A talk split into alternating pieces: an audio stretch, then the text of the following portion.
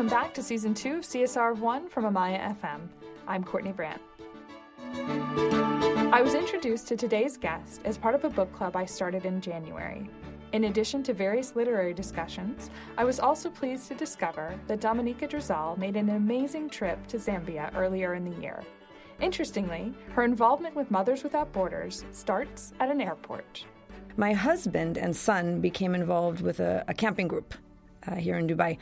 And the founder of the camping group was on a business trip in Africa and by coincidence came across a woman in the airport who was wearing a T-shirt upon which was printed Mothers Without Borders. And he thought, well, this is an interesting name. And he approached her. So this is like complete serendipity. Complete serendipity. So this gentleman who started the camping group came back to Dubai and proposed to a team of fathers, why don't we do something outside of our comfort zone and support this organization? I met this woman who started an organization in Zambia, and what she's doing is amazing from an emotional perspective and from a sustainable, really quantifiable perspective. And so how long ago was that? When they approached this was last October. And so he sends out an email, and it really...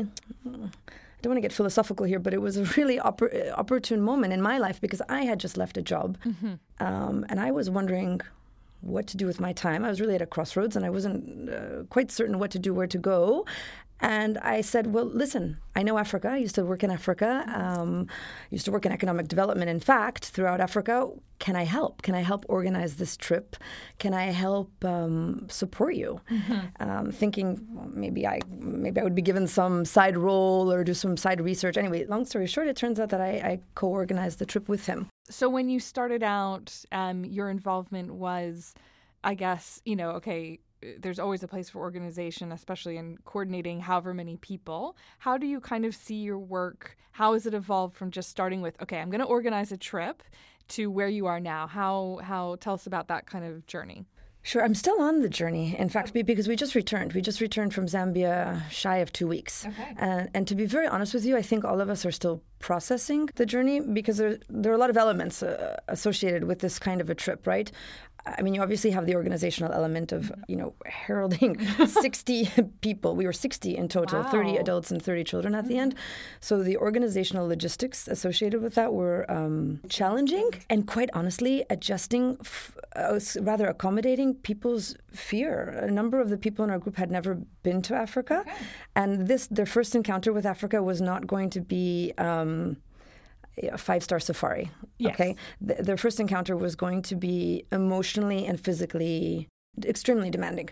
And a lot of people were afraid. They didn't know what to expect. So you had the organizational element, you had the sort of psychological element, and you always have one or two people in the group who are a bit complicated. That's a very generous way of putting complicated that. Sure. and enterprising. But they all knew this was going towards a higher purpose. They all understood that this was going towards a higher purpose. With a lot of planning, Dominica and her family, along with a number of local families, traveled to Africa as part of their project with Mothers Without Borders. I'm not going to dismiss or diminish the power of donations or physical and donations, right? But what happened in this instance was parents decided to opt for a different route, and they decided to actually physically get on a plane, invest in their airplane tickets and building materials and everything, and bring their children along. What we've done is we built an extension to the existing school. Okay. But the extension is not just, 4x4 room. The extension is actually going to allow 150 more children to have an education, a primary and secondary school education. So I'm trying to I'm still trying to wrap my head around the impact that 30 somewhat clueless adults coupled with their extremely determined children were able to realize. Yeah. And the impact on the community, not just now, but... A couple of factors. Some of the children who will now be attending the Mothers Without Borders school, they could have gone to other schools. But going to other schools implies minimum of 7K walking in one direction to go to school, right? So if you're getting up at 4 a.m. to walk to school, by the time you've come home from school, how much energy do you really have to learn, to do your homework, to study, right? There's a financial implication associated with sending children to school as well, right? Unfortunately, boys are more often chosen over girls in some of these traditional societies, and the focus on Mothers Without Borders is, well, actually, it's not a focus. It's merit-based. So boy or girl. Yeah. Boy or girl. If you want to learn, if you want, it's very difficult to determine who is best at school because they don't have a foundation upon which to work, right? But it's if you want to learn, you're going to come to school and you're going to work hard and you're going to appreciate what you're being given, then you're welcome to be here. So that was incredible. So imagine if the government isn't providing that kind of an educational foundation support for whatever the reason. There's a multitude of reasons why that isn't happening, which is probably another podcast. Yeah.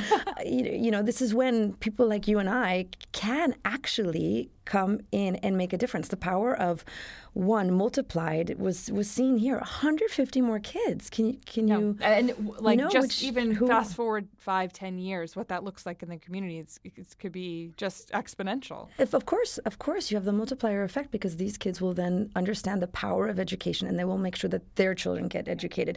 You know, these kids will, especially the girls, will probably not fall pregnant at a young age. They'll probably take certain precautions in terms of health at a young age because they'll be more cognizant of the results of their actions, right? So our mission was twofold. Our mission was to build an extension to the existing school grounds.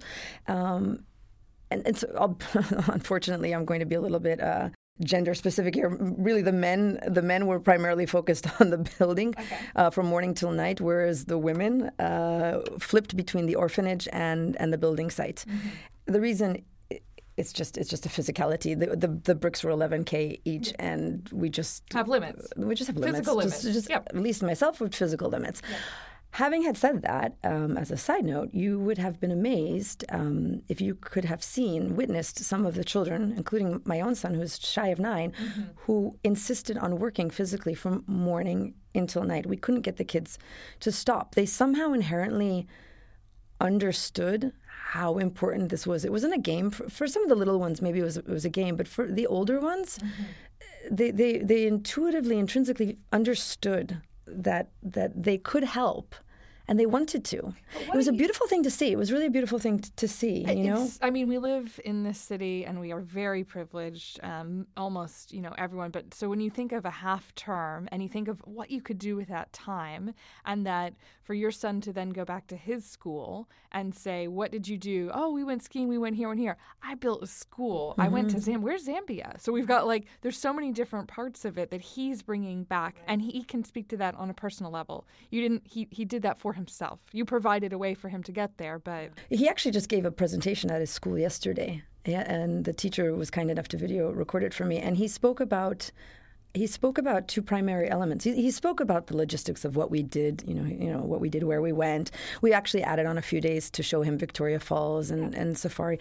But the reason we did that was because we also wanted to show him another very important element of Africa, and that is with respect to, you know, there's the people element, but there's the animal element. Elephant. Yes, tongue in cheek. Sorry. There's the animal element and conservation and environmentalism and respecting animals and every aspect of what makes Africa so great. There are many ways you can help an organization like Mothers Without Borders, and if you have the chance to spend some time on the ground in another country, Dominica believes your life will be changed for the better. Many of the children she visited were HIV positive and have not had a lot of human interaction in their lives. To sit and listen or tell a story or dance with the kids was a highlight of the trip. A lot of the moms played with the kids at the orphanage, right? So we organized little workshops for them. We played. We just... We're silly with them, and we wanted to ensure, this was very, very important for me when planning out this element of the trip, we wanted to ensure that we were not showing up as teachers, but rather we were showing up as friends. And we were showing up as people who wanted to learn from them as much as we wanted to teach them. And so it was us being silly and teaching them, I don't know, anything from the Macarena to tic-tac-toe to just silly games. The universal languages out there. Yeah, yeah. And the universal language is dance and art, and that's something that really resonates and in games, Africa, yeah. Right? Mm-hmm. Art, music, dance, games, just laughter. Mm-hmm. And then they taught us some of their games and some of their songs, and we had bubble parties. We played with bubbles and we danced, and it really broke the barriers. A very, very sad fact is that all of the children at the orphanage come from severely abused backgrounds. Mm-hmm. So understanding their limits, emotional and physical, we thought would be challenging. We thought, and we were a little bit nervous about that, but in fact, they made it very clear. They made their boundaries very clear. And what was one of my favorite moments was seeing those boundaries evaporate after just 2-3 days evaporate. Maybe not with the adults, but at least with the other children. So seeing children who had literally arrived to the orphanage a few weeks prior, who hadn't spoken in those few weeks because they were so traumatized, without going into detail about things that had happened to them, reaching out and taking hands of our kids to just walk with them, to play with them, was... Yeah, that's a moment. Oh, God. I'm getting emotional here. But yeah, no, that's... I can only picture that. Towards the end of our stay, the kids at the orphanage had prepared some songs and dance for us. And this is something that they do for all the volunteers and all the visitors, but that doesn't diminish its value because the kids actually write their poetry and they choreograph their songs. Mm-hmm. And they're all based on these elements of sadness. They're based on elements of sadness, of AIDS, and how AIDS took away their parents, and how most of these kids actually have AIDS as well. But the optimism at the same that's coupled with the sad or overwhelms the sadness is really beautiful to see. They're optimistic. Despite everything they've gone through, they're optimistic, which makes you that much more frustrated when you come to an area. Not necessarily Dubai, it could be New York, it could be anywhere, yeah. Right? And you see children complaining about things that are so trite, and how do you manage that, right? That's something parents have to figure out. How you don't want, because with my son, for example, I didn't want him to feel guilty about the privileges that he has. I wanted him to appreciate the privileges that he has and to give back, you know? And this is something my husband and I have been trying to teach him since he was a baby. We'll be back right after this. Hey guys, I just wanted to let you know about this other show we've been doing. It's an Amaya FM original called Tales of the Trade, where we feature Dubai's entrepreneurs and pioneers and the stories behind the ideas that they've brought to life. You can find out more, check out our episodes, and even subscribe in this very player, or you can look us up on the web by visiting talesofthedot.trade. As there are many initiatives and stories we'd like to share, CSR1 asks the community to consider sponsoring our show to help support us. Please contact csrf1@amaya.fm.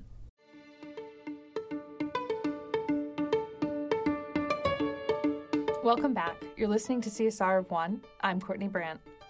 Mothers Without Borders has been operating in Zambia for about 10 years.